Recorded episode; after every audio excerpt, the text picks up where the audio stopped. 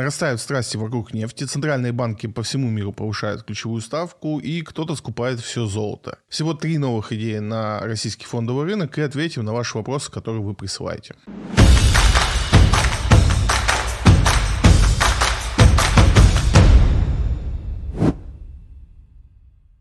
Цена нефти Brent превысила 98 долларов за баррель впервые с 10 октября. Цены на нефть поползли вверх на фоне новых разговоров о том, что надо вводить какие-то санкции против российской нефти, а точнее потолок цен. Тут эта история, она очень интересная в плане того, что очень много непонятного того, что происходит, и сейчас очень многие пытаются эту идею отыграть. То есть э, многие аналитики прогнозируют цены там 150 долларов за нефть, вполне очевидно ну, дают расклад, как это случится. И в принципе, ну, я не разделяю таких мыслей, призываю вас не торговать э, нефтью в данный момент, потому что сценариев того, как все может развернуться, очень много. И если вы не профессионал, и если вы там у вас нет пяти лет э, работы с фьючерсами на нефть, то лучше туда сейчас не лезть. Есть два очевидных сценария, но никто сейчас не даст точный прогноз, как что может происходить. Как что может происходить. Сценарий номер один — это то, что нефть действительно поползет в сторону повышения, то есть там 110, 120, 150, я даже видел прогнозы на 500. И эта идея а, по росту цены на нефть, она выглядит следующим образом. То есть если действительно 5 декабря ведут потолок цен на российскую нефть, и он будет неважно каким, это вообще не принципиальное его значение, но, естественно, оно будет ниже рыночной цены. Если оно будет соответствовать рыночной цене, то суть по сути ничего не поменяется. Естественно, этот потолок будет сильно э, ниже рыночной цены, там пролетают какие-то сейчас цифры, там 40 долларов, 60 долларов, в любом случае это сильно дешевле. Так вот, а если такой потолок цен вводится, э, то тут у нас, как в старом анекдоте, два пути. Возьмем тот путь, который, на который, собственно, надеется та сторона, которая это эмбарго вводит. То есть Россия не сможет поставлять э, свою нефть на мировой рынок. Ну, я, я сейчас не говорю о том, что она будет это делать. Предположим, что не сможет. Вот так случится, так звезды сойдутся, что мы не сможем своей нефтью торговать. В этом случае э, цену на нефть сложно представить, и в действительности 500 долларов за за бочку нефти не так уж э, сложно представить. Так быстро нарастить нефть э, невозможно. Э, Ее просто физически невозможно достать где-то. Для этого надо там 3-5 лет, и тут э, даже не как с газом, потому что с газом можно было чуть быстрее решать эти проблемы. Э, там вопрос был только логистики, а тут у нас станет вопрос и логистики, и вопрос добычи. И, естественно, все э, нефтедобывающие страны, которые много экспортируют, допустим, та же Америка, э, она много добывает, но большую часть она оставляют у себя на территории, а всякие саудиты, Катары и же с ними, все, по сути, все, кто стоит сегодня в ОПЕК, эти ребята, конечно, будут сильно удивлены тому, что Америка может делать э, с нефтью и как она может поступить с ними в следующий раз, поэтому от них э, ждать сближения с Америкой им в этот момент не придется. И вот в этом раскладе и единственном из всех возможных мы увидим цену там 150 и выше за бар. Все остальные расклады, которые могут быть, они такую высокую цену не предполагают. Но расклад первый, то есть э, эмбарго вводится, но мы уже говорили о том, что Россия закупила целый флот для доставки нашей нефти в те страны, которые будут, э, ну, не то что соблюдать санкции, а те, кто, кому будет сложно в условиях санкций покупать нашу нефть. Индия, Китай, в принципе, не присоединяются к этим ограничениям, и они как бы как выкупали, так и будут выкупать. По сути, изменится структура торговли, да, будут изменены логистические, э, логистические какие-то каналы, но я думаю, что по-прежнему нефть будет вывозиться в какие-то нейтральные воды, там перегружаться и становиться не российской или менять цену. Опять же, само вот это эмбарго с э, потолком цен э, позволяет очень многими способами манипулировать этими цифрами. По сути, торгующие брокеры могут фактически заключать сделки по любой цене, то есть и в том числе сделать, что они купили ее по 30, но нефть будет уходить по рыночной цене. Добавляется там определенный кэш юристам. Вот в этой парадигме ничего с рынком нефти не будет. Но у нас есть второй момент, о котором мы говорим, и который уже наконец-таки стали признавать все, что мы находимся в состоянии рецессии. Да, возможно, мы в нее еще не нырнули с головой, но мы э, стремительно идем в сторону рецессии. И то, что следующие два года будут э, очень плохие с точки зрения экономики, это уже очевидно. И, соответственно, потребление нефти будет значительно снижено. Если мы не сократим добычу, тот же ОПЕК, ОПЕК плюс не сократит добычу, российская нефть, ну, я не думаю, что так сильно мы сократим а, объемы поставок в условиях новых вот этих санкций, потолков цен. Мировое потребление нефти сократится, и цена на нефть в сегодняшних э, реалиях может упасть сильно. И до 50, и до 30 долларов. И многим почему-то кажется, что это невозможно, но такое уже было и не раз, и это я говорю не только про коронавирусные вот эти все истории, да, там с, на пандемии, когда у нас минусовую цену имела нефть, но и в то же время у нас были времена, когда нефть стоила дешево, и такие времена могут начаться опять, потому что рецессия может затянуться. Если это будет 1-2 года, окей, может быть, мы не увидим цену там 30 долларов. Но если мы уйдем в рецессию на 4-5 лет, нефть по 30 долларов вообще легко допустима. Поэтому э, всем тем, кто хочет сейчас поиграть с нефтью, я очень, очень рекомендую этого не делать, не пытаться эту, эту идею отыграть ни каким образом, не через э, фьючерсы на нефть, не через нефтяные компании. То есть, если вы в них сидите, то сидите. Я не думаю, что там что-то принципиально меняется. Но вот э, специально заигрывать эту идею, попытаться заработать на вот этом хаосе, я вам очень сильно не советую, потому что волатильность нас ждет сумасшедшая. Э, вы можете просто этого не пережить. ФРС повысила ставку до 4%. Эксперты не исключают нового падения рынка США. Такое сильное повышение ставки ФРС, это, конечно, всегда удар по фондовому рынку. Он ожидаемый, то есть тут нет какого-то разночтения, что мы тут ждали, что ФРС не поднимет ставку, они подняли. Это повышение было ожидаемо, и да, ожидаемо это несет угрозы для фондового рынка американского, прежде всего, потому что на американском рынке очень широко представлены битехи, очень много представлено компаний, которые работают с минимальной маржинальностью на объемах, на том, что они кредитуются по очень дешевым деньгам. И, собственно, эпоха дешевых денег заканчивается, им приходится кредитоваться дорого, соответственно, маржинальности там нету, и в итоге прибыли компании стремятся ну, куда-то в бездну. В этих условиях, естественно, фондовый рынок первый, кто реагирует на эти события. В действительности так сильно он не отреагировал это, но рынок уже закладывал такой исход событий, поэтому какого-то особого движения не было. Американский рынок, как самый большой, это такой индикатор для всех остальных рынков от, э, в том направлении, что происходит. То есть, и, соответственно, поднятие ставки — это, естественно, показатель того, что э, инфляция все еще не под контролем, э, рецессия все еще впереди, и, соответственно, те компании, которые работают на минимальной маржинальности, или э, те компании, компаний, которые еще не вышли на прибыль, сейчас испытывают самое большое давление, и при такой ставке им будет тяжелее и тяжелее, возможно, многие даже не переживут этого. Это все э, также проецируется на другие рынки. Э, в меньшей степени это работает на российском рынке, потому что у нас таких компаний минимум, и в целом мы уже там свои э, часть рисков отыграли, поэтому для нас э, сейчас ставка ФРС не так э, очевидно коррелируется с нашим рынком, но для других рынков мировых, любых других мировых рынков, это очень значимое событие. Это не не что-то сверхъестественное. Мы ожидали этого решения. Э, может быть, там кто-то ждал, что оно будет меньше и там слабее и так далее. Но то, что ставка будет повышаться, это очевидно. И то, что дальше она будет повышаться, это с большей вероятностью произойдет. Поэтому тут ничего глобально нового не происходит. Те риски, которые мы закладывали на американский фондовый рынок, они по-прежнему существуют, никуда не делись, они отыгрываются. Ну, благо у нас сейчас как бы американский рынок в России не так сильно интересен из-за инфраструктурных событий, да, там, которые у нас происходят и до сих пор пока не решены, хотя они там решаются достаточно быстро. От того как бы не легче, да, если вы вдруг покупаете Америку, то сейчас, опять же, стоит э, подумать в ближайшее время, наверное, она не так сильно интересна. Ну, э, опять же, за исключением каких-то э, тех активов, которые в меньшей степени зависимы от ключевой ставки. Но в любом случае это такой момент, который надо просто пережить. И вы, как инвесторы, которые пришли надолго, в принципе, можете вот наслаждаться таким критическим моментом на фондовом рынке для того, чтобы в дальнейшем спокойно это все переживать. То есть получается, что а, мы с тобой в прошлом подкасте говорили про европейский фондовый рынок, где да. компании лучше да, да, не покупать. Теперь с американским там тоже лучше в его сторону не смотреть, остается только российский, да? Не совсем так. Американский фондовый рынок, я не считаю, что его там не надо смотреть. Сейчас э, для американского фондового рынка это временные проблемы. Угу. То есть они решатся, скорее всего. Ну да, там тоже много исходов. Там, ну прям э, точно решатся. Ну мы, мы же не гадалка. Ну, Почему? Можем... Вот в прошлом выпуске там это приводил в пример гадалок.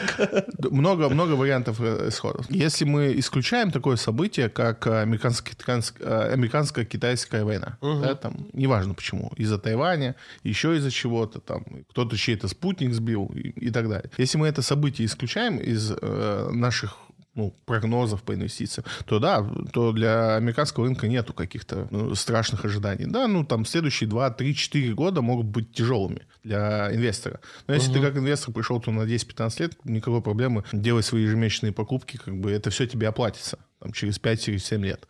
Но если мы в это уравнение добавляем американско-китайский конфликт, то все становится иначе. Я, говоря о инвестициях в американский рынок, конечно, исключаю это из уравнения, потому что не то, что считаю его невозможным, просто если его допускать, то сейчас надо в домик спрятаться, чего не хотелось бы делать. Еще много раскладов, которые ну, могут сильно ударить э, по Америке, но у нас основных два. Это все перейдут на национальные валюты, ну, не все, угу. а большая часть стран перейдут в расчеты национальной валюты. Это, конечно, будет сильнейший удар по экономике Америки. И э, военный конфликт э, нового масштаба — это, конечно, то, что ну, не переживет экономика Америки. Но, опять же, смотри, у них сейчас выборы. Сейчас республиканцы придут к власти с большой вероятностью. Когда мы пишем этот подкаст, выборы еще не прошли, ну, мы еще не знаем результатов. Возможно, когда вы его смотрите, результаты уже есть. Так вот, э, если республиканцы победят, э, они, и вот сейчас там понятно, что они делают очень много популистических заявлений, что они там больше ни копейки не заплатят, не дадут Украине, mm-hmm. и все у них будет хорошо. Это чистый популизм, понятно. Но, в принципе, если они поменяют настроение на то, что ну, э, конфликт на Украине не нужен, а он объективно не нужен. Там же проблема в чем, что они думали, что они через него инфляцию скинут, и не а получается. Ничего не получается, да. Да, и он как бы сейчас вот бесполезен. То есть, да, там есть бенефициары, которые конкретно зарабатывают на том, что происходит. Но по факту они сейчас просто выпуливают деньги в никуда, и это ничем им не помогает. И республиканцы как бы явно говорят, что ну просто типа все плохо, давайте делать как-то иначе. А кулуарно говорят, что ну вопрос не решается, который должен был решаться. Нам, ну, как бы этот вопрос просто надо закрыть и искать новый способ решения. Тут тоже есть варианты да, во-первых, они могут не решить проблему. То есть, условно говоря, если останутся демократы и завязнут в этом э, украинском конфликте, тоже ничего хорошего. Исходов для американской экономики очень много. В большей степени она устойчива, она переживала подобные кризисы, переживет и этот. Как бы там ничего страшного. Но есть много но. Если случится это, то это и угу. это к сожалению, тогда Америка нет. Для Европы тут как раз все уже очевидно. То есть у них нет шансов выбраться из того, куда они залезли. Вот просто нет. Сегодня нету человека, который может сказать, смотрите, если они сейчас вот сделают или произойдет вот это событие, у них все навалится. Нет, у них просто нет уже шансов. Поэтому американский рынок пока еще интересен.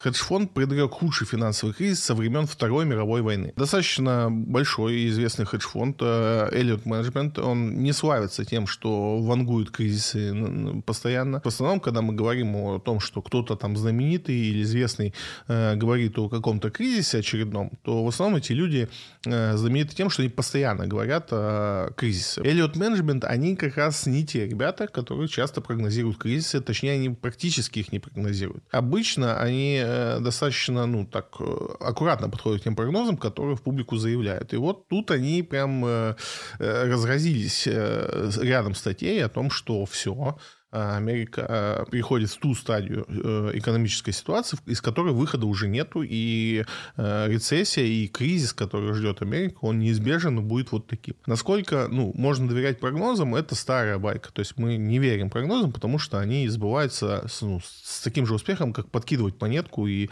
пытаться по монетке определить, будет кризис или нет. 50 на 50. Кто-то угадывает, кто-то не угадывает. Это чистая угадайка. Экономика сильно сложнее, чем э, то, как ее пытаются там объяснить объяснить те же хедж-фонды или какие-то конкретные аналитики. Неважно, кто бы это что ни говорил, но вот на веру брать только одно направление действий неправильно. И вот мы буквально в прошлой новости об этом говорили, о том, что ну, кризисы могут произойти, потому что есть куча событий, которые это говорит. Но могут и не произойти, потому что есть куча обратных э, событий, которые мы тоже видим. Но опять же, э, вопрос, о котором мы редко говорим, это о том, что кризис мог, может быть сформирован ожиданиями по рынку. То есть если вот такие э, пессимистические настроения, они будут продолжаться среди крупных крупных фондов, которые не знамениты своей какой-то печальной позицией, то это может э, даже, э, ну, как бы тот кризис, который не собирался происходить, э, его можно так создать, потому что, по сути, фондовый рынок это же то, что делают люди. Он не какой-то, ну, его не кто-то создает там где-то, а по сути, то, сколько стоит акция, это то, сколько за нее готов сейчас заплатить инвестор. И вот такие сообщения от крупных фондов, что нам всем конец, они, конечно, заставляют инвестора там не покупать, там продавать, и все это может завернуть в кризис именно в этом направлении. То есть не потому, что, правда, с финансами все плохо, а потому, что люди наговорили, вот очень много раз говорили, что будет там всем конец, и этот конец случится. Именно так это может сработать, это тоже не какая-то там байка или еще какой-то рассказ, так много раз бывало. В России самый простой пример, чтобы для понимания, э, мы давно такого не видели, но Э, последний, когда у нас там в Альфа-банке прошел слух, что в Альфа-банке кончились деньги, люди побежали снимать из банка э, деньги, соответственно, они в действительности кончились, потому что банк не держит э, все эти деньги у себя на счетах, то, сколько он взял у граждан. Это еще больше усилило там давление на людей и так далее. В итоге там, ну, чуть все с ума не сходили, и в итоге Альфа-банком чуть не разорился просто потому, что кто-то там где-то сказал. И здесь может произойти такая же ситуация, и чем больше людей говорит о том, что Э, кризис неминуем, э, это может э, действительно в коллапс загнать фондовый рынок. Причем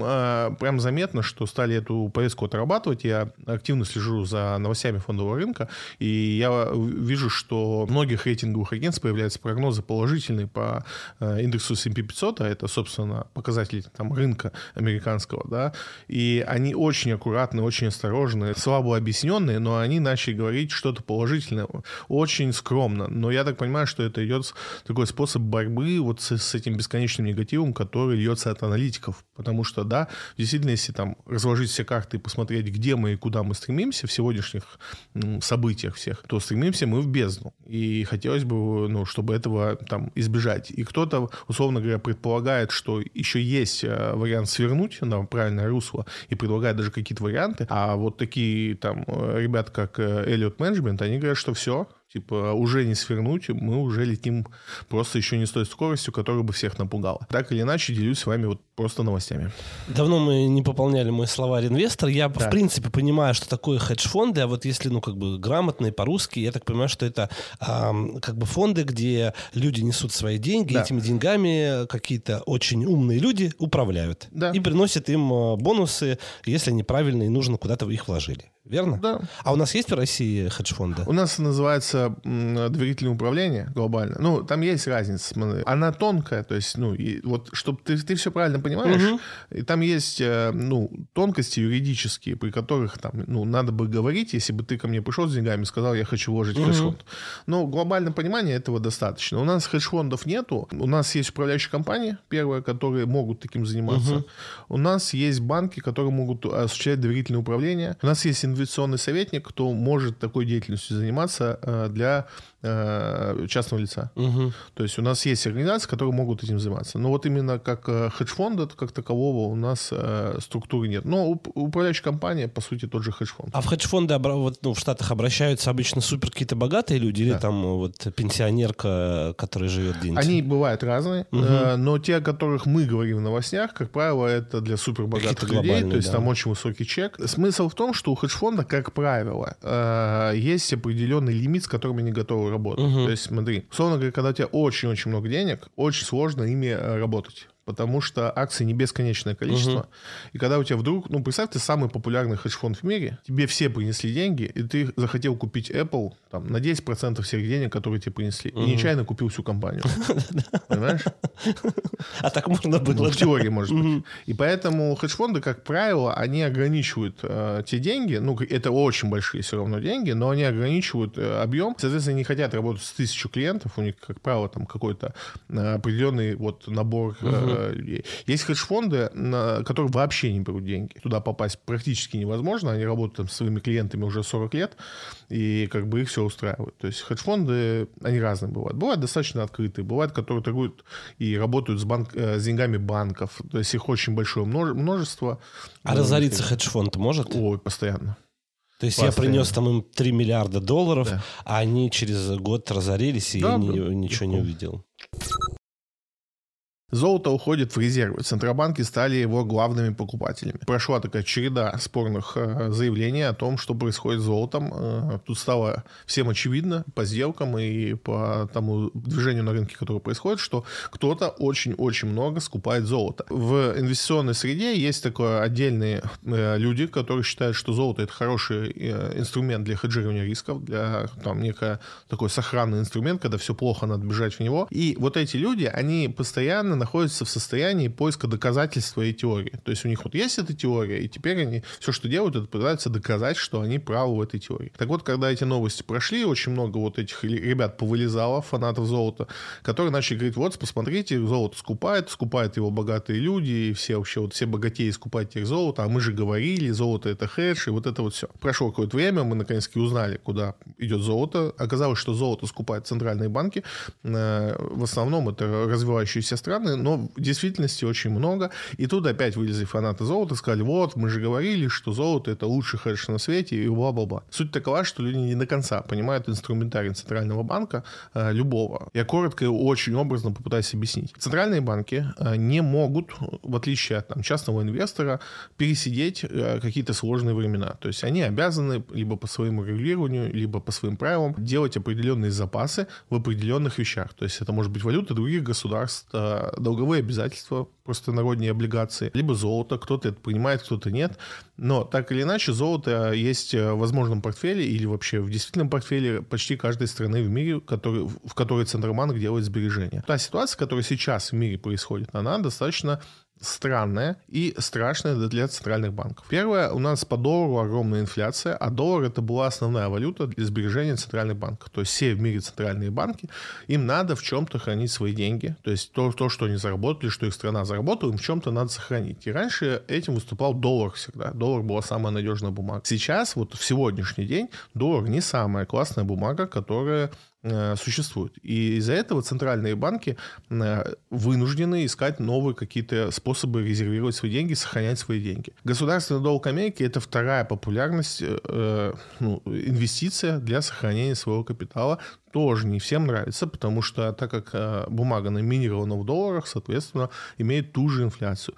Плюс, опять же, все сейчас видят, как э, Америка э, и ее вассал Евросоюз обращается с теми активами, которые на их территории появились, что они их блокируют и официально объявили, что они их забирают теперь. И многим государствам это не нравится, потому что, ну, Понятно, что, наверное, какой-нибудь Китай не думает о том, что он может быть следующий, у кого все заберут, хотя почему нет. Но страны поменьше, э, там, условно, Вьетнам э, тоже может переживать по этому поводу, потому что если вдруг Америке что-то от Вьетнама понадобится, одним из инструментов давления на Вьетнам может быть их долг. Вот в этой сложной ситуации у центральных банков не остается никакой возможности э, что-либо купить. И остается по факту единственное золотом. Не потому, что им очень хочется покупать золото, а из-за того, что все остальные виды покупок сильно хуже, а выбора у них нет. Покупку они делать обязаны, они как бы как мы обычные люди не можем там пересидеть в юанях. Для этого надо менять очень много законов принимать, очень много правил менять. Поэтому, да, вот сложилась такая ситуация, что центральные банки закупили очень-очень много золота, необычно много для повседневной жизни. Но в этом нет какого-то знака, в этом нет какого-то вот момента, чтобы для вас дало понимание, что вот вам сейчас надо покупать золото. Нет, золото не поменялось свое, ну, как бы свою инвестиционную целостность, она не потеряла, каким оно было, таким и осталось. Никаких э, действительности важных событий для золота не произошло, поэтому не стоит оперировать к этой новости. Объем торгов иностранными акциями на СПБ бирже рухнул более чем на 50%. С 1 октября у нас вступили в силу ограничения Центрального банка на покупку неквалифицированными инвесторами иностранных бумаг. И, собственно, это обрушило оборот по иностранным акциям. И что, собственно, было достаточно предсказуемо, потому что квалифицированных инвесторов у нас сильно меньше на фондовом рынке, чем неквалифицированных. А сегодня у нас практически весь объем инвесторов, которые на российском рынке представлены, это физические лица. И, соответственно, очевидно было, что объем по торговле сильно упадет. Почему в этом люди не хотели признаваться сами себе там последние несколько месяцев, как только стало известно, что Центробанк вводит такие ограничения, я не понимаю, почему для кого-то это стало сюрпризом, для меня тоже загадка, потому что это было достаточно очевидно.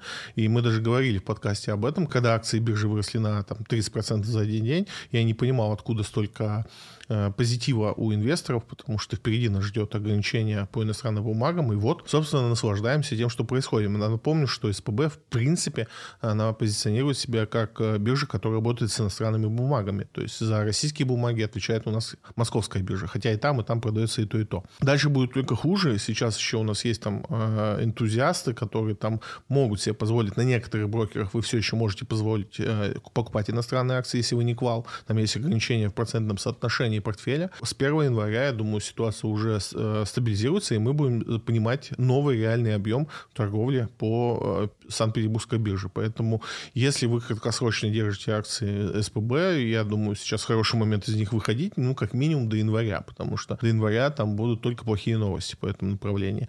А, а все, ну, или ждать э, какой-то момент, когда что-то там разблокируют и спекулятивно там их слить. Могут ли акции СПБ вырасти? Могут, потому что у нас впереди есть объем положительных новостей. У нас должны когда-то разблокировать все наши акции, у нас э, должны появиться какие-то новые механизмы покупки-продажи. Позитивные новости могут быть, на этих позитивных новостях акция может сильно вверх улететь. Но глобально ну, мы должны переоценить сейчас акции СПБ биржи, потому что новая реальность для нее, ну, она не то что губительная, но она принципиально меняет э, уровень доходов СПБ биржи. Если мы раньше рассчитывали там еще год назад, что СПБ биржа вводит новый ETF, там и это будет всем интересно, они пытались даже там какую-то опционную торговлю там э, запустить, мы там почти вышли на круглосуточную торговлю, то есть было много позитивных новостей для биржи. Сейчас как бы для биржи новостей хороших и положительных не так много, э, их можно прям посчитать на пальцах одной руки, а вот плохих моментов для ней достаточно много, поэтому владельцы владельцам э, СПБ биржи, особенно те, кто заходил под, под IPO, наверное, сейчас не самое лучшее время. Опять же, еще не поздно э, эту бумагу сливать, потому что дальше мало что хорошего будет, на мой взгляд. Банки предложили ввести минимум для ставок ипотеки от застройщиков. Ну, тут э, страсти во, вокруг ипотеки 0.1, мы ее такой, ее в общем так называют, да, там все вот эти вот 1, 0.1, 0.9 и вот э, вся вот эта история, все, что ниже официальных государственных льготных ипотек, вот все в одну гребенку. Эта история продолжается. Напомню коротко, в чем там суть. Когда вы берете ипотеку 0.1, то вам добавляют э, на цену вашей покупки сразу кучу денег. То есть квартира за 10 миллионов превращается в квартиру за 15. Я образом. И, соответственно, если вы на следующий день э, не будете способны выплатить такой кредит, то ваша залоговая стоимость вашей квартиры, она будет сильно ниже рыночной цены. Соответственно, условно говоря, банк заберет вашу квартиру, продаст ее э, с рынка, и вы еще банку останете должны там порядка 5 миллионов. И вот эта ситуация напугала Центробанк, он сказал, что это недопустимая ситуация. Более того, вот эти все 0,1, 0,9 и 1% это все не ипотека, это все рекламное предложение, то есть маркетинговая акция, по сути, и не очень понятно, что будет, если банк, партнер или застройщик поменяет условия этой маркетинговой акции, как это все будет работать, до конца непонятно. В общем, Центробанк сказал, что все, э, баста, не, нельзя так делать, не подходит нам, нельзя загонять э, в минусовые кредиты населения. Собственно, пообещал э, раз, разобраться с этим вопросом. Ну, они глобально сказали, что они просто отменят э, всю эту историю, все, что не настоящая ипотека, должно уйти куда-то дальше. Либо они предложили там первоначальный взнос э, брать такой, чтобы он компенсировал вот эту вот потерю. То есть, чтобы вы по итогу, если попадете в сложную ситуацию, не остались банку должны еще. Хотя потеряете много денег на этом, но хотя бы без долгов. С другой стороны, у нас есть банки и застройщики, кому эти штуки все нравились. Потому что, конечно, людей, которые набрали этих ипотек 0.1, э, их просто какое-то невероятное неимоверное количество, и это сильно вытянуло рынок. Сильно э, упала у нас э, средняя ставка, под которую ипотеку берется. То есть, если у нас еще в начале года она была там в районе 7, то сейчас она в районе 5,2. И понятно, что вот это такое снижение, оно случилось из-за бесконечных э, продаж по ипотеке 0,1 и тому подобное. И, соответственно, отменять ее никто не хочет. Опять же, мы уже много раз по эту ипотеку говорили, говорили, в чем там подвох, кому она подходит, кому она не подходит. Сейчас об этом повторяться не будем. Не подумайте, что я о ней говорю как неком зло. Нет, это как бы инструмент, которым тоже можно пользоваться, но он не нравится Центральному банку. В общем, э, у нас банки зашевелились, предложили Центральному банку встречные условия, что, мол, вы нам ничего не запрещаете, а мы тут сами сейчас отрегулируем, э, как это все сделать, чтобы вот и вам нравилось, и народ э, продолжал брать ипотеки. Центробанк пока никак не отреагировал на происходящее, и, судя по всему, все идет к тому, что с Нового года мы подобных ставок не увидим. Поэтому, если вам такая ипотека ипотека подходит, а, вам она нравится, и вы собираетесь все взять, скорее всего, вам надо поспешить, скорее всего, с Нового года таких ипотек не будет. А, более того, мы даже до сих пор не знаем, будет ли у нас льготная ипотека вообще в принципе. Да, как бы формально мы понимаем, что она должна быть, потому что государство а, объявило о целом направлении поддержки сектора, то есть и застройщиков, и всего строительного направления, да, и мы понимаем, что без э, льготной ипотеки э, весь этот комплекс упражнений, он э, бесполезен. Но, с другой стороны, мы понимаем, что Центробанк э, борется с этим, и, как правило, если Центробанк чего-то хочется, он этого добивается. Поэтому можно быть на 100% уверены, что Центробанк изменит э, ту ситуацию, которая сейчас происходит. Возможно, он это запретит и оставит только те льготные ипотеки, которые определило государство. Семейная, военная, дальневосточная и, в принципе, там э, на новостройки, которые у нас идет со скидкой. То есть вот эти останутся льготные программы, а вот эти все 1.01 и так далее, 5 лет без процентов, процентов, вот это все канет лето. Поэтому вот вам последние там 2-3 месяца, когда вы можете успеть это сделать. Goldman Sachs предсказали обвал цен на газ в Европе на 30% и новый рост. Вот такой вот неочевидный прогноз. Ситуация с газом у нас э, крайне интересна. Там целый триллер. Э, у нас тут был момент, когда газ, э, ну точнее фьючерсы на газ на будущее подешевели до 300 долларов, что, конечно, было прям каким-то праздником для, тем, для тех, кто, кому нужен газ. Но это было недолго, правда. Сейчас газ остановился при, примерно на цене полтора, полторы тысячи. С одной стороны, это хорошо, что мы хоть как-то движемся в сторону низа, потому что газ по 3000, ну, это уже совсем никуда не годится. Но, с другой стороны, опять же, надо понимать, что всеобщая радость э, получения газа по 300 долларов, э, это классно, но это в два раза дороже, чем было э, еще там год назад. Поэтому даже 300 долларов это дорого, и даже 300 долларов не та цена, которая бы всех устроила. Ситуация с газом, она никуда не денется, на мой взгляд, пока в Европе не решится вот этот та американская задача, которая сейчас реализуется, это перенос э, всего производства на территорию Америки. Напомню, что я как раз пропагандирую идею заговора в этом плане. Я уверен, что скоро, как и прошлые истории заговора, которые я тут предсказывал, э, мы нашли подтверждение, так и этой мы найдем подтверждение. Моя идея в том, что то, что делает сегодня э, американское правительство и то, что в чем ей подыгрывают ее европейские партнеры, так их назовем, она заключается в одном. Создать невыносимые условия для промышленности и производства на территории Европы и создать э, супервлекательные условия на территории Америки для перевоза этой промышленности. По сути, э,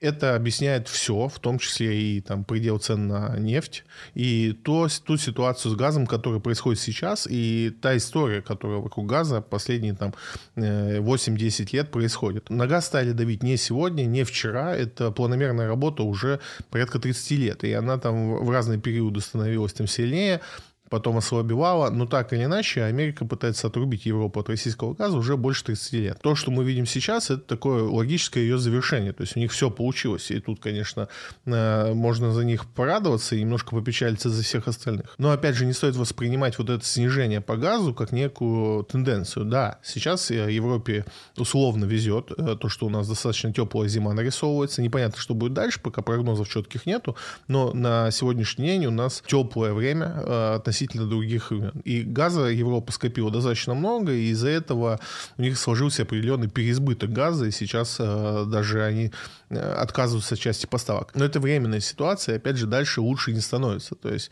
условно говоря, американский газ все равно э, торгуется по рыночной ставке. Уже там э, вроде как все прозрели и в Европе и поняли, что газ из Америки не будет э, по таким ценам, как бы им хотелось, он будет по рыночной. А рыночная так и останется высокая, потому что очень большой газ, очень большой объем газа, он потерял логистические пути. И, соответственно, в принципе, не может газ остаться на той, в той цене, как Европа его привыкла получать по трубе, потому что э, газ по трубе всегда дешевле, чем газ в танкере. И тут э, уже надо с этим смириться. Поэтому э, я предрекаю, что пока все ключевые производства не переедут в Америку, вот эта свистопляска с газом, она продолжится. Как только это произойдет, э, все это будет спускаться на нет, на тормоза, и такое зафиксируется и, останется уже там на долгие годы с нами, пока не поменяется правительство в каких-либо стран. Потому что, опять же, смена правительства — это не всегда э, какое-то изменение курса политического, это можно тоже много где пронаблюдать. Если вы думаете, что там правительство что-то решает, когда меняется. Нет, это не так происходит. Посмотрите на предвыборные обещания Бориса Джонсона, которого уже давно с нами в политической сфере нету. Ну или посмотрите сейчас э, разницу между политическими обещаниями там э, правительства, которое в, Испа... которое в Италии избиралось, и вот то, что оно делает теперь. Да. До избрания они рассказывали, что больше там ни копейки Украины, а сразу после избрания объявили, что помощь Украине остается в прежнем размере, и даже даже будет увеличиваться. Так работает политика, поэтому надежда на то, что где-то поменяется президент, ситуация изменится, нет, а, потому что все эти люди так или иначе связаны с Америкой, либо боятся потерять свои посты, зная, что Америка может это обеспечить. Поэтому даже если э, люди избираются с какими-то интересными лозунгами, в том числе для нашей страны, когда они к власти приходят, эти лозунги меняются на противоположные, и это уже такая некая традиция. Поэтому смотрим за этим сюжетом. А, ситуация как бы не, не поменяется в ближайшее время, пока все не закончится с точки зрения переноса производства. СПБ биржа разъяснила порядок выплат инвесторам средств за акции Twitter. Все владельцы акций Twitter э, очень радовались, что Илон Маск купил Twitter. Многие на этом даже заработали, потому что акции пошли там за 54 доллара. В итоге принесли большие деньги инвесторам в эту компанию.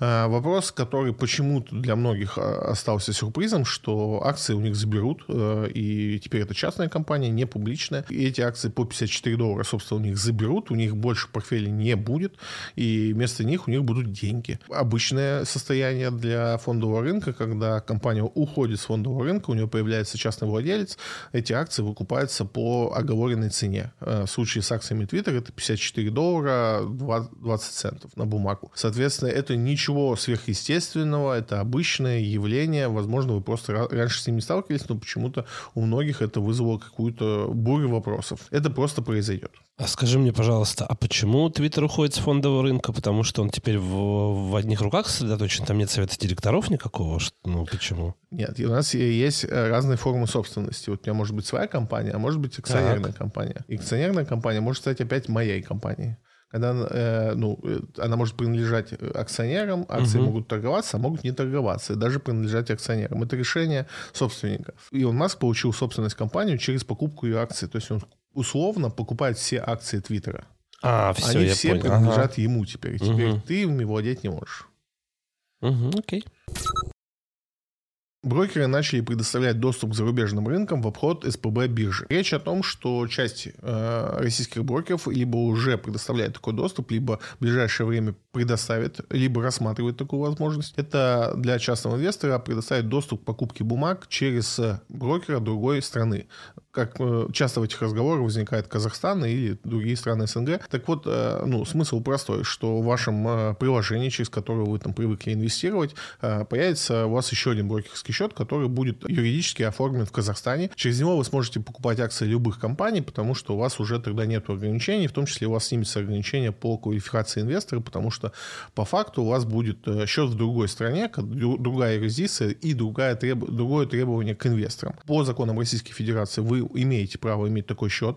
Э, единственное, у вас возникает две проблемы. Э, ну, не проблемы, точнее, два обязательства. Первое, вы должны уведомить налоговую о том, что открыли подобный счет в другом государстве. Да, там, даже если это Казахстан, вы обязаны налоговую сообщить об открытии счета брокерского, или даже если вы карточку открываете в Казахстане, тоже обязаны это сделать. И второй вопрос, кто у вас будет э, налоговым агентом в этой сделке, потому что в данный, ну, на данный момент, сегодня, по крайней мере, я пытался найти информацию у тех брокеров, которые уже открылись, она примерно такая, что в случае работы с брокером э, с счетом не в России, брокер не является налоговым агентом, а это значит, что вы сами должны рассчитывать э, налогооблагаемую базу свою и сдавать соответствующий отчет в налоговую в России уже. Чем это вам грозит? Тем, что ну, вам придется там, раз в год сдавать свою налоговую отчетность. Обычно брокеры вам готовят э, все необходимые документы для этого, для подачи, и с этим нет проблем. Опять же, как правило, появятся какие-то сервисы, либо сам брокер предоставит сервис по сдаче налоговой отчетности, возможно, не сейчас. Э, в любом случае, сейчас на данный момент я бы вам не советовал спешить открывать такой счет, потому что будут еще какие-то юридические сложности и тонкости, в которые можно попасть просто потому, что сейчас вот в попыхах все это очень быстро пытаются сделать.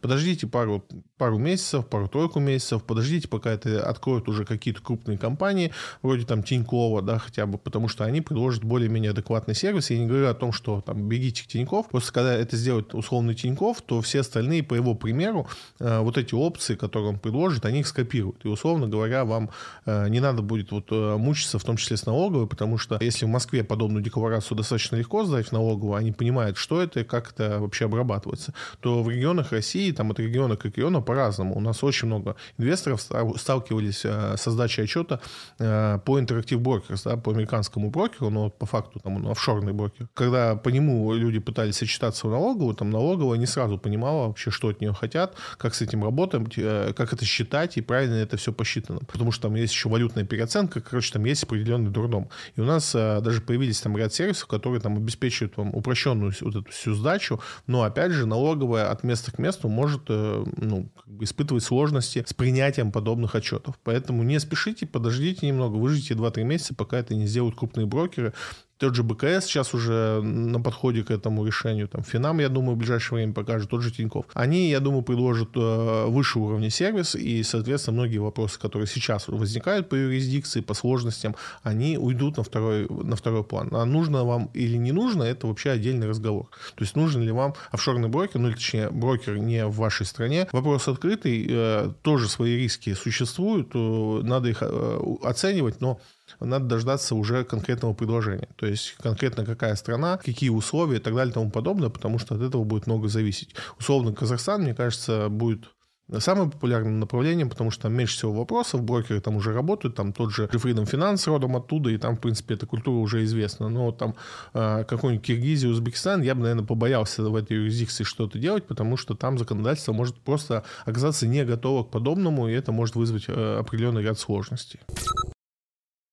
Российские брокеры получили клиентов от Interactive Brokers. Коммерсант пишет большую статью о том, что люди стали мигрировать обратно из Interactive Brokers к российским брокерам. И тут много причин для этого. Основную, конечно, можно выделить, что это сложности э, с переводом э, денег на Interactive Brokers, а второе, это, конечно, ожидание ухудшения санкционной политики. То есть Interactive Brokers э, не показывает себя с худшей стороны, то есть он там не блокирует российских пользователей просто по беспределу, но с другой стороны, там тоже тоже мало чего хорошего. Там, и у нас куча кейсов, когда людям заблокировали э, там, счета с, с миллионом и более долларов, просто потому что они там зашли э, на свой счет э, с Крыма, который находится под санкциями. Да, там интерактив брокер заблокировал без возможности и объяснений вообще, что теперь с этим делать и как эти деньги теперь вывести. А напомню, что многие почему-то думают, что открывая счет в американском брокере Interactive Brokers, вы имеете счет в Америке.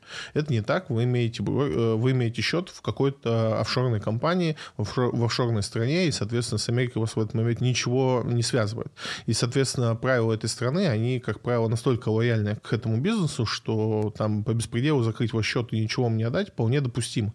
Ну и, опять же, куда вы пойдете судиться, ну, в офшорную страну, я вас умоляю, это не получится. Естественно, все эти риски э, брокеры сейчас не хотят на себя брать, потому что все это усугубляется, лучше не становится. И люди начали переносить из интерактив брокера на российских брокеров свои деньги. Это вопрос, конечно, конечно, просто сохранение своих денег. Э, мы уже много раз об этом говорили, что если у вас нет гражданства другого государства, сейчас, ну, так себе идея открывать э, офшорный счет э, офшорного брокера, потому что российский паспорт становится там для многих э, очень опасной штукой. И сейчас, ну, не самое лучшее время для того, чтобы метаться и пытаться что-то там открыть, особенно в офшорах. Если еще не открывали счет в Interactive Brokers, мне кажется, сейчас лучше этого не делать и выждать. Опять же, там, подождите год-полтора, все станет понятно. Год-полтора с точки зрения инвестиций не представляет, ну, не срок, о котором стоит переживать. Потому что если вы заходите, опять же, на 10 лет, один год вам погода особо не сделает.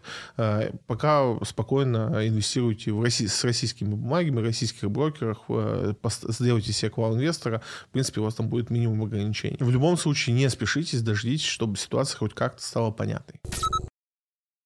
Это все новости на этой неделе. Обсудим идеи на фондовый рынок России.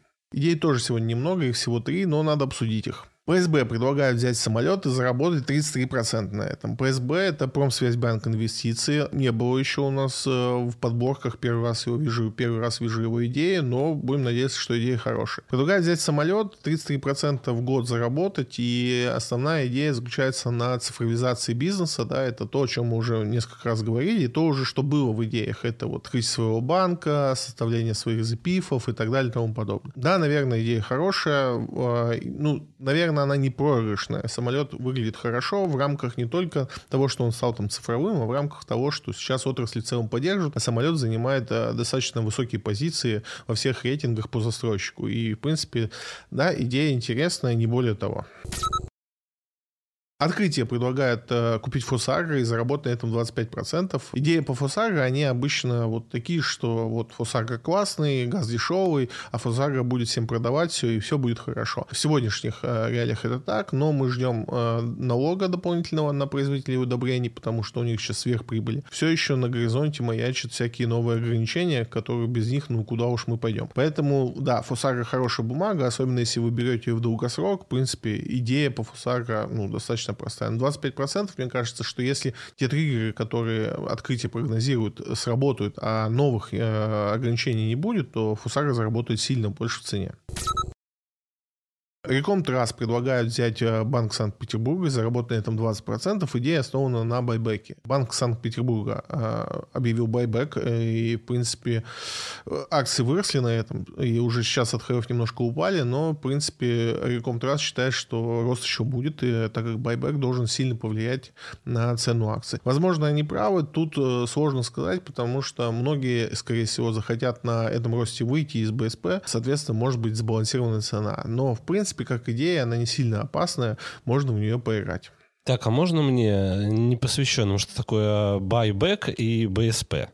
БСП – это Банк Санкт-Петербург. А, так, ага. А байбек – это когда компания покупает э, с рынка свои же акции.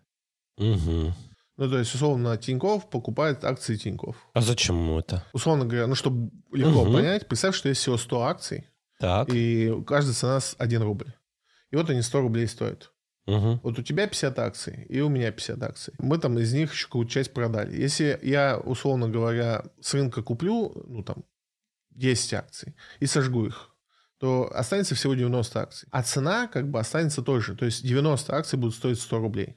Угу. Понимаешь? То есть цена каждой одной акции вырастет в этот момент. Так. Классно, классно объясняешь, но ничего не понятно. Ну, давай тогда проще. Когда э, компания выкупает свои акции с рынка, это то же самое, что дивиденды. А, угу. По большому счету, только они тебе не приходят физически в деньгах, а они тебе э, увеличивают цену твоей акции. Ну, то есть они это делали для того, чтобы увеличить цену акции и еще там что-то заработать. Много причин для того, чтобы делать байбек. Эм, в основном, да, это делают в том момент, когда у них есть свободные деньги, угу. они верят в свою компанию, они хотят ну, там, как-то отблагодарить инвесторов, условно говоря, но дивиденды они не могут выплатить по правилам. То есть есть правила, по которым выплачиваются дивиденды, и в рамках этих правил они не могут этого делать. Байбек — это очень хорошая история, то есть ты выкупаешь просто ну, акции, они растут. Часто компании, особенно за границей, это делают, когда их э, акции сильно падают, а они понимают, что это временное явление, и завтра они вырастут, и их просто покупают, чтобы просто на этом заработать. Ну все, буду теперь еще умнее. И это точно. Ну и сегодня много вопросов от вас, поэтому постараемся подробнее на них ответить. Стало понятно, зачем следить за ключевой ставкой. Зачем следить за индексами, можете объяснить? Могу. Во-первых, э, тут надо понять, что индексов очень много, и никто не следит за всеми. В основном все следят за теми индексами, которые им интересны. Индекс — это как э, температура на улице. То есть вы, когда на улице выходите, многие из вас смотрят температуры. Э, многие не смотрят. Если вы едете в командировку или в другую страну, вы смотрите, какая температура там. Когда вы эту информацию получаете, по сути, ну, вы собираете некую информацию о состоянии дел э, в той местности, куда вы там планируете, где вы планируете быть. Вот с индексами ровно такая же история. То есть индексы — это просто некий сигнал о том, что происходит на фондовом рынке. Есть индексы, которые показывают, что происходит в конкретной отрасли. Там, допустим, полупроводников, или там э, ритов, или банков и так далее. То есть за ними следят для того, чтобы понять, что в секторе происходит. То есть как он себя чувствует. Индекс не формирует реальность. Многие почему-то думают, что индекс влияет на то, что происходит. Нет, индекс лишь отображение того, что происходит. Внутри индекса находятся компании. Эти компании торгуются на рынке сегодня там, и каждая из изменение их цены, оно в сумме меняет индекс, потому что это там среднематематическое, как правило. За индексами обычно следят просто для того, чтобы понять, что происходит на фондовом рынке. То есть такие широкие индексы, ну, самые популярные индексы, как S&P 500, это общий рынок американский, да, то есть за ним следят для того, чтобы понять вообще настроение фондового рынка в мире, потому что индекс S&P 500, хотя он э, создан на основе американских компаний, эти компании в основном на 60% э, свою прибыль получают из-за границы, поэтому его считают так, ну, в целом мировым, и так как американский рынок самый большой и так далее. То есть S&P 500 показывает некую среднюю температуру по больнице во всем мире. И, в принципе, по его движению вы можете понять, что сейчас на фондовом рынке происходит. То есть для вам не надо для этого там 10 часов сидеть и читать новости, чтобы вот понять, ну, как оно вообще сейчас на фондовом рынке.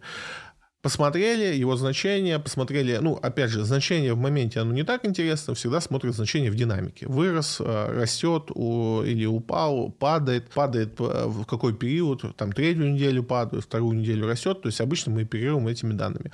Те, кто за ним следит постоянно, знают его значение в цифре. Обычно, когда там инвестор, который живет каждый день рынком, он знает цифровое значение и по нему может определить, то есть он ему там скажет, там, индекс S&P 500 сейчас там 4000, и он по нему может понять, что происходит. Не нужно смотреть динамику, так как он по цифре понимает, что происходит, как вы понимаете по температуре воздуха. То есть, когда вы знаете, что на улице там 21 градус, вы понимаете, как вам одеться.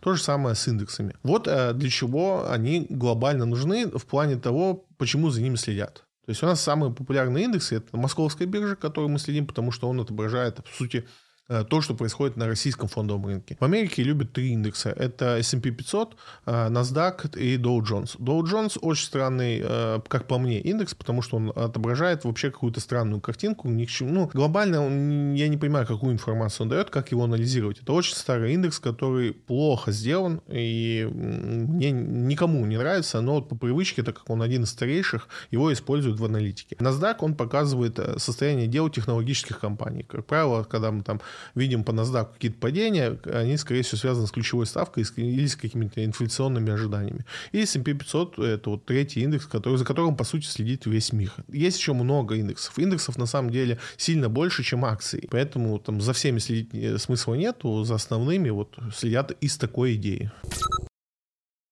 Что будет с нашими нефтяными компаниями при эмбарго? Сложно сказать, что будет э, с нашими нефтяными компаниями при эмбарго по одной простой причине. Мы не знаем параметры эмбарго и не знаем, как оно будет реализовано. Уже многие забыли, но вообще наша нефть сейчас уже находится под санкциями.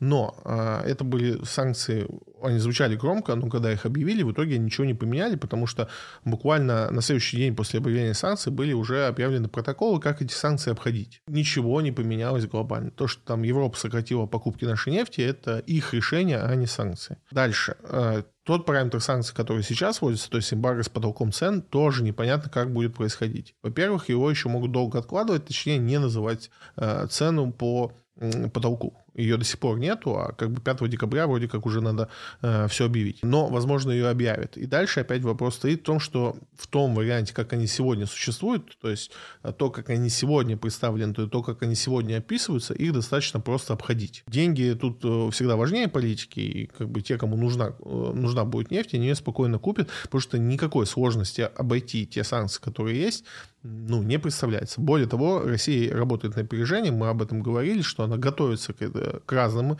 э, вариантам событий, и, в принципе, тоже у нее есть что ответить, в том числе перегрузка э, нефти в нейтральных зонах, как бы никуда не девалась, там многие ей пользуются, почему бы не пользоваться нам.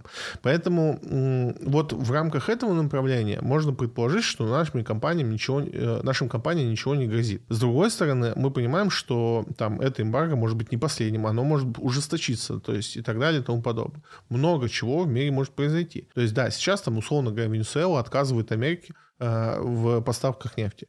Но это же может поменяться завтра там, условно говоря, поменяется что-то во власти, поменяется что-то в идеях, и это произойдет. И тогда это другая история. Повлияло ли это на это эмбарго? Ну, не совсем, но все это, как естественно, связано. Дальше у нас есть заседание ОПЕК. Дальше у нас есть рецессии, которые тоже непонятно, как будут развиваться, с какой скоростью. То есть, может быть, мы улетим в рецессию за год, может быть, за пять лет. От этого будет сильно зависеть там, цена на нефть в итоговая. То есть, я думаю, что события, которые повли... могут повлиять на нашу на наши нефтяные компании слишком много, чтобы, во-первых, сосредоточиться только на эмбарго как единственным э, риском для нефтяных компаний. Нет, это не так. Рисков сильно больше, и они обширнее и масштабнее, чем э, эмбарго, о котором идет речь. И поэтому нельзя там ну, сказать, что именно эмбарго там как-то сильно ударит по нашим компаниям. Именно эмбарго по нашим компаниям не сильно ударит. Я бы вообще его в этом уравнении не рассматривал, вообще забил бы на него, потому что оно незначимо в рамках тех событий, которые могут происходить еще помимо эмбарго. Вот они могут нанести не то чтобы там какой-то урон э, невосстановимый, но там при цене 30 долларов на нефть за баррель, и наша компания не будут чувствовать себя на коне или как-то супер успешно. А такое было, это не разорило их, а они продолжили работать, и, но там ждать от них э, супер дивидендов, к которым мы привыкли в нефтяных компаниях, не придется. Поэтому вот так я вижу ситуацию. Как вы видите перспективы российского рынка на год или два? Я стараюсь такие короткие прогнозы не делать, потому что они не особо имеют смысла, и это больше угадывание. Но давайте порассуждаем. Первый момент, который, опять же, мы каждый раз говорим, это вопрос рецессии. Насколько сильно коснется мировая рецессия нашей страны конкретно. Многие аналитики сегодня предрекают, что если рецессия случится в самом плохом ее виде, в котором ну, мы можем ее себе представить, а срок этой рецессии будет 2, 3, 4 года, то Россия, как никто другой, к этому готова.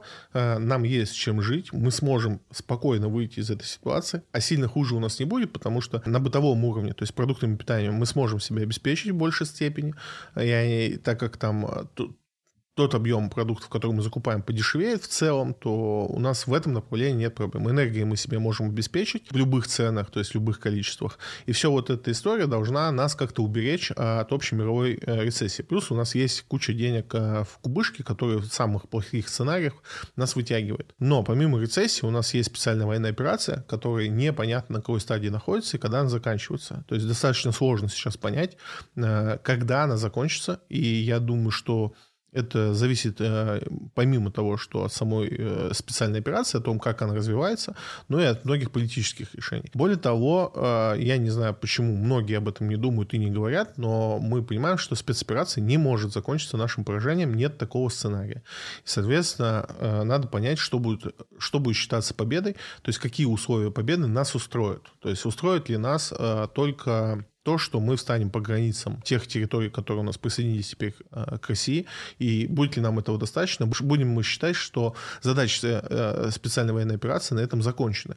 Либо э, мы там будем идти к другим целям или по-другому как-то там понимать, что такое победа в этой специальной военной операции. Сегодня Э, самое большое влияние на фондовый рынок российский оказывает именно происходящее у нас э, на юге нашей страны. И пока этот вопрос не станет очевидно понятным, то есть я не говорю, что СВО должно закончиться, я говорю, что СВО должно получить какой-то горизонт, который можно пощупать. То есть, условно говоря, там мы скажем, вот, вот здесь будет, когда мы добьемся вот этого, это будет финал. Или когда там получим вот это, это будет финал. То есть сегодня конца э, нету СВО. Американцы не собирают это заканчивать а, ну, уже, мне кажется, все сознались в том, что мы не, не с Украиной а, тут имеем соперничество, а с Америкой. И как бы по всем заявлениям, слава богу, не только нашим. С той стороны, а, проигрыш готовы принять, но непонятно через сколько. Потому что, напомню, что они в этом участвуют не потому, что там есть какие-то неразделенные позиции, а для того, что это была их попытка скинуть инфляцию. И да, она не получается, но это еще не значит, что они бросят пробовать. И вот когда они бросят пробовать, Большой вопрос.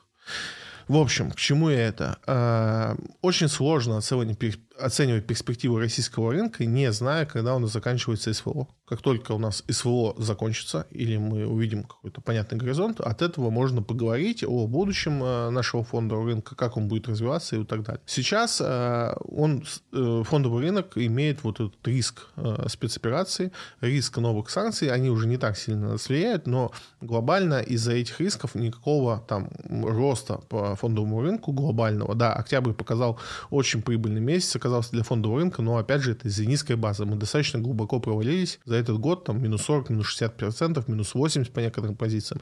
И такие кратковременные росты, там, как в октябре, не надо воспринимать как некую смену парадигмы, изменение тренда и так далее и тому подобное. Нет, это у нас там пришли огромное количество денег на рынок, а, дивиденды Газпрома, дивиденды Новотека, инвесторы получили их, проинвестировали обратно в рынок, то есть это всегда положительно для рынка влияет. Но это не смена тренда. А, нам нужно как-то формализировать анализировать то, что происходит э, в СВО, и тогда от этого отчета можно будет э, ставить прогнозы по российскому рынку. Краудлендинг можно рассматривать как защитный актив. Нет, э, ни в коем случае краудлендинг это не защитный актив никогда. В краудлендинге есть одна защитная функция, о которой можно говорить. Это то, что те инвестиции, которые вы делаете, они привязаны к ключевой ставке. О чем тут речь? Обычно, ну, если вы сейчас пойдете, купите там облигацию, и с, как, с каким-то понятным купонным доходом, то при изменении ключевой ставки размер этого купона не изменится. И вы попадаете в определенный риск э, следующий, что, допустим, вы купили облигацию за 1000 рублей, она приносит вам 7% купонного дохода в год. Э, завтра что-то случилось, и у нас банки снова дают э, депозиты по 22%. И, естественно, облигация, которая дает 7, она нафиг никому не нужна. В этот момент у вас произойдет следующее. Ваша облигация упадет примерно в два раза в цене, то есть она будет стоить 500 рублей. Да, если вы дождете даты экспирации, то есть дождетесь весь срок, то вы получите обратно свою тысячу. Но если вы в моменте захотите ее продать, вы половину капитала можете потерять. Это тот риск э, в облигациях, который часто недооценивают. Вот краудлендинг от этого застрахован, потому что новые кредиты, которые выдаются в крауде, они привязаны к ключевой ставке, и, соответственно, если ключевая ставка станет 22, то кредиты, которые вы новые будете выдавать, они будут там по 35, условно говоря, процентов, и вы не теряете в доходности. Это единственный э, защитный механизм, который существует в краудлендинге. Но по отношению к фондовому рынку краудлендинг это другой вид инструмента, который, в принципе, имеет свой набор рисков. И один из рисков, э, основной, который у краудвендинга существует, это банкротство. Если у нас ставка улетает вверх там, на 20-30%, то, соответственно, для бизнеса это самое худшее время. И выдавать кредиты под такую процентную ставку очень рискованно, потому что большинство бизнесов, которые за таким кредитом э, обратиться, э, могут оказаться не в силах его погашать. И, соответственно, с одной стороны, вы тут как бы перекрываетесь доходности, другое, э, с другой стороны, вы кратно увеличиваете риск банкротства. Поэтому краудвендинг не может быть защитным э, активом не в одной степени. Напоминаю, краудлендинг — это высокорискованные инвестиции. Что бы вам ни говорила реклама и сайты площадок краудлендинга — это высокорисковые инвестиции, и только так к ним надо относиться. По-хорошему, они должны составлять небольшую часть вашего портфеля, а не там 100%, да даже 20% краудлендинга от общего от общих ваших активов это уже много. Мне предлагает банк доверительное управление. Насколько это интересно? О, говоря вот о том, что сегодня, да, наконец-то да, хедж-фонды, у нас вот все. пересеклись. Да. Насколько это может быть интересным? С точки зрения денег, э, то есть с точки зрения доходов, это не интересно никогда. Есть стратегии, которые вам позволят э, заработать больше, э, чем любое доверительное управление. Ну, я сейчас обобщаю, конечно, не чем любое, есть исключения, бла-бла. Это исключение. Я сейчас глобально, говоря глобально, доверительное управление для вас, как физического физического лица скорее плохо, чем хорошо. Большинство доверительного управления, оно такое ленивое. В одном большом банке есть доверительное управление, а, там ничего не скрывают, они вам прямо говорят, что все, что они от вас возьмут, они э, вкладывают в индекс S&P 500, покупая его просто напрямую, ничего другого они не делают. Только за это они у вас берут порядка 4% комиссии за управление от, общего количества денег, плюс 12% э, за, э, за доход. Если ваш управляющий принес вам доход, то дохода он возьмет еще 12%. То есть суммарная комиссия просто сумасшедшая. При этом, э, чем отличается доверительное управление от того, что вы сами будете покупать индекс? Ничем. Только вы будете платить очень-очень-очень меньше. Вот такие подходы доверительного управления, они, ну, как для меня, для человека, который понимает, что происходит, это, конечно, какое-то безумие. С другой стороны, у меня был конкретно клиент, который обратился с таким подобным запросом и сказал, что вот, ну, как бы, вот у меня такая ситуация, я плачу очень высокую комиссию за то, что мне покупает индекс S&P 500. Я клиенту сказал, что, бога ради, я тебе все покажу, что надо тебе делать, объясню, как работает эта стратегия. Э, все, что тебе нужно, это поставить э, приложение, ну, того банка, с которым ты хочешь инвестировать. Прошло какое-то время, я перезвонил узнать, как у него двигаются дела с установкой э, приложения. Он сказал, что это невозможно для него, потому что он там не помнит пароль от iCloud и не может физически поставить на телефон это, никакое новое приложение. Поэтому он продолжит инвестировать через э, вот э, доверительное управление. И да, есть такие люди, для которых там потерять там 10-20 тысяч долларов в год менее ценно, чем попытка вспомнить свой пароль. Такие люди есть, у них много денег, они могут себе это позволить. Это нормально. Я не считаю, что это люди какие-то странные или убогие или еще что-то. То есть, если человек тратит, зарабатывает столько денег, что может позволить не заработать там 20 тысяч евро, для него это ничего жизни не меняет, это прекрасно, это его дело. Но если вы накапливаете свой капитал там по крупицам по 100 долларов в месяц, то ну, для вас доверительное управление просто ну, разорительно. Вы не можете себе этого позволить. Потратьте деньги на изучение фондового рынка, на то, как устроены простейшие стратегии, как им следовать, и откажитесь от доверительного управления, потому что это просто, ну, в большинстве случаев это просто отъем денег. Э, там зачастую работают ну, не самые квалифицированные кадры. Э, иногда люди, э, которыми я, мне приходилось встречаться, именно разговаривать по поводу доверительного управления, в действительности не понимают, что они делают, и очень странно, как они туда попадают. Опять же, не везде, не во всем есть очень грамотные управляющие. Не буду сейчас кого-то рекламировать, но есть очень крутые управляющие, которые действительно помогут вам заработать деньги, но это больше редкость. И обычно этих людей передают по знакомствам, как и там хорошего стоматолога. В большинстве случаев то, что вам попадется, особенно если они вам сами позвонят, позвонили, скорее всего, это не очень хорошие управляющие, и ничего хорошего с вашими деньгами не будет. Имеет ли смысл продать квартиру и вложиться в фондовый рынок? Обычно такие вопросы мы получаем на растущем рынке. То есть, когда рынок растет, и что бы ты ни купил, ты заработал там 20% в год, и все радостно бегают и рассказывают, что они инвесторы. И вот на падающем рынке такие вопросы редкость. Но там э, я переспросил человека, откуда у него такая идея, э, ну, откуда у него такой вопрос вообще возник, и он эм, более э, продолжил мысль. Он сказал, что вот сейчас рынок упал, и вот мы сейчас на, на падающем рынке, значит, все купим, продав квартиру и очень много-много заработать. Направление мысли правильно, идея очень плоха. Недвижимость, э, если вам повезло, вы смогли купить недвижимость, э, недвижимость это ну, всегда дорогая покупка относительно ваших доходов. Словно говоря, у вас даже какой-то регион, где недвижимость стоит недорого, это значит, что у вас и доходы в этом регионе недорогие. И поэтому ну, есть такое правило, что ли, оно негласное. Что если вы продаете недвижимость, то на эти деньги надо купить новую недвижимость. Вот только в этом есть логика продажи ее. То есть, когда, условно говоря, вы поняли, что ваша квартира там находится в таком месте, что она не способна вам приносить э, ну, необходимый доход или там требуемый доход по рынку. То есть, условно, там недвижка сейчас приносит примерно 5% годовых в рублях, а ваша квартира приносит 3% и вы понимаете, что это не очень хорошая история. Ну, окей, да, хорошая идея продать ее, купить где-то в другом месте, чтобы выйти на необходимую доходность. Продавать квартиру, чтобы переложиться в другой тип актива, это, как правило, в большинстве случаев это ошибка. По одной простой причине, что недвижимость — это Э, тот вид активов, который не приносит большого дохода, но закрывает основные риски. Он э, не может упасть сильно в цене, э, с ним мало что может произойти при правильном подходе, да, то есть если она застрахована, то даже там условный пожар не страшен. И при этом управление этой недвижимости доступно. То есть, если, не дай бог, с вами что-то случится, и вы, там, условно говоря, 10 миллионов будете держать на фондовом рынке, и вы потеряете когнитивные функции. Не дай бог, никому никогда, но вы понимаете, что всякое в жизни бывает, и все может произойти. И ваши дети не смогут управлять, э, ну, объективно не смогут управлять э, вашими активами на фондовом рынке, на фондовом рынке. Или они могут наделать столько ошибок, что это потом э, обернется убытками. С квартирой же им будет легко управляться. Это простой актив понимания. На простом эмоциональном уровне понимаете, как управлять этим активом. И, соответственно, что бы там ни произошло, какие бы жизненные обстоятельства у вас не сложились, э, этот актив сможет там, ну, хоть как-то, но работать. Это всегда плохая идея э, продавать недвижку и вкладывать во что-то, кроме недвижки.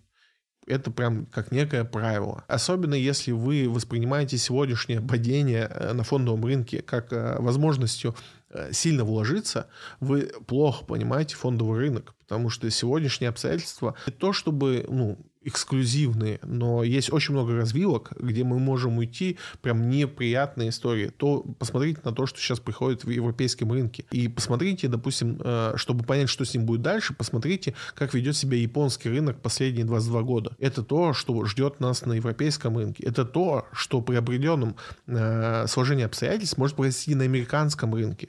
А вы собираетесь отнести туда квартиру. Я бы так не делал и никому этого не советую делать, если у вас нету суперэкспертизы Э, в вопросе фондового рынка, но предполагаю, что у вас нет, раз вы пишете вопросы мне. И, соответственно, мой ответ нет. Э, запомните раз и навсегда, деньги из недвижимости только в недвижимость.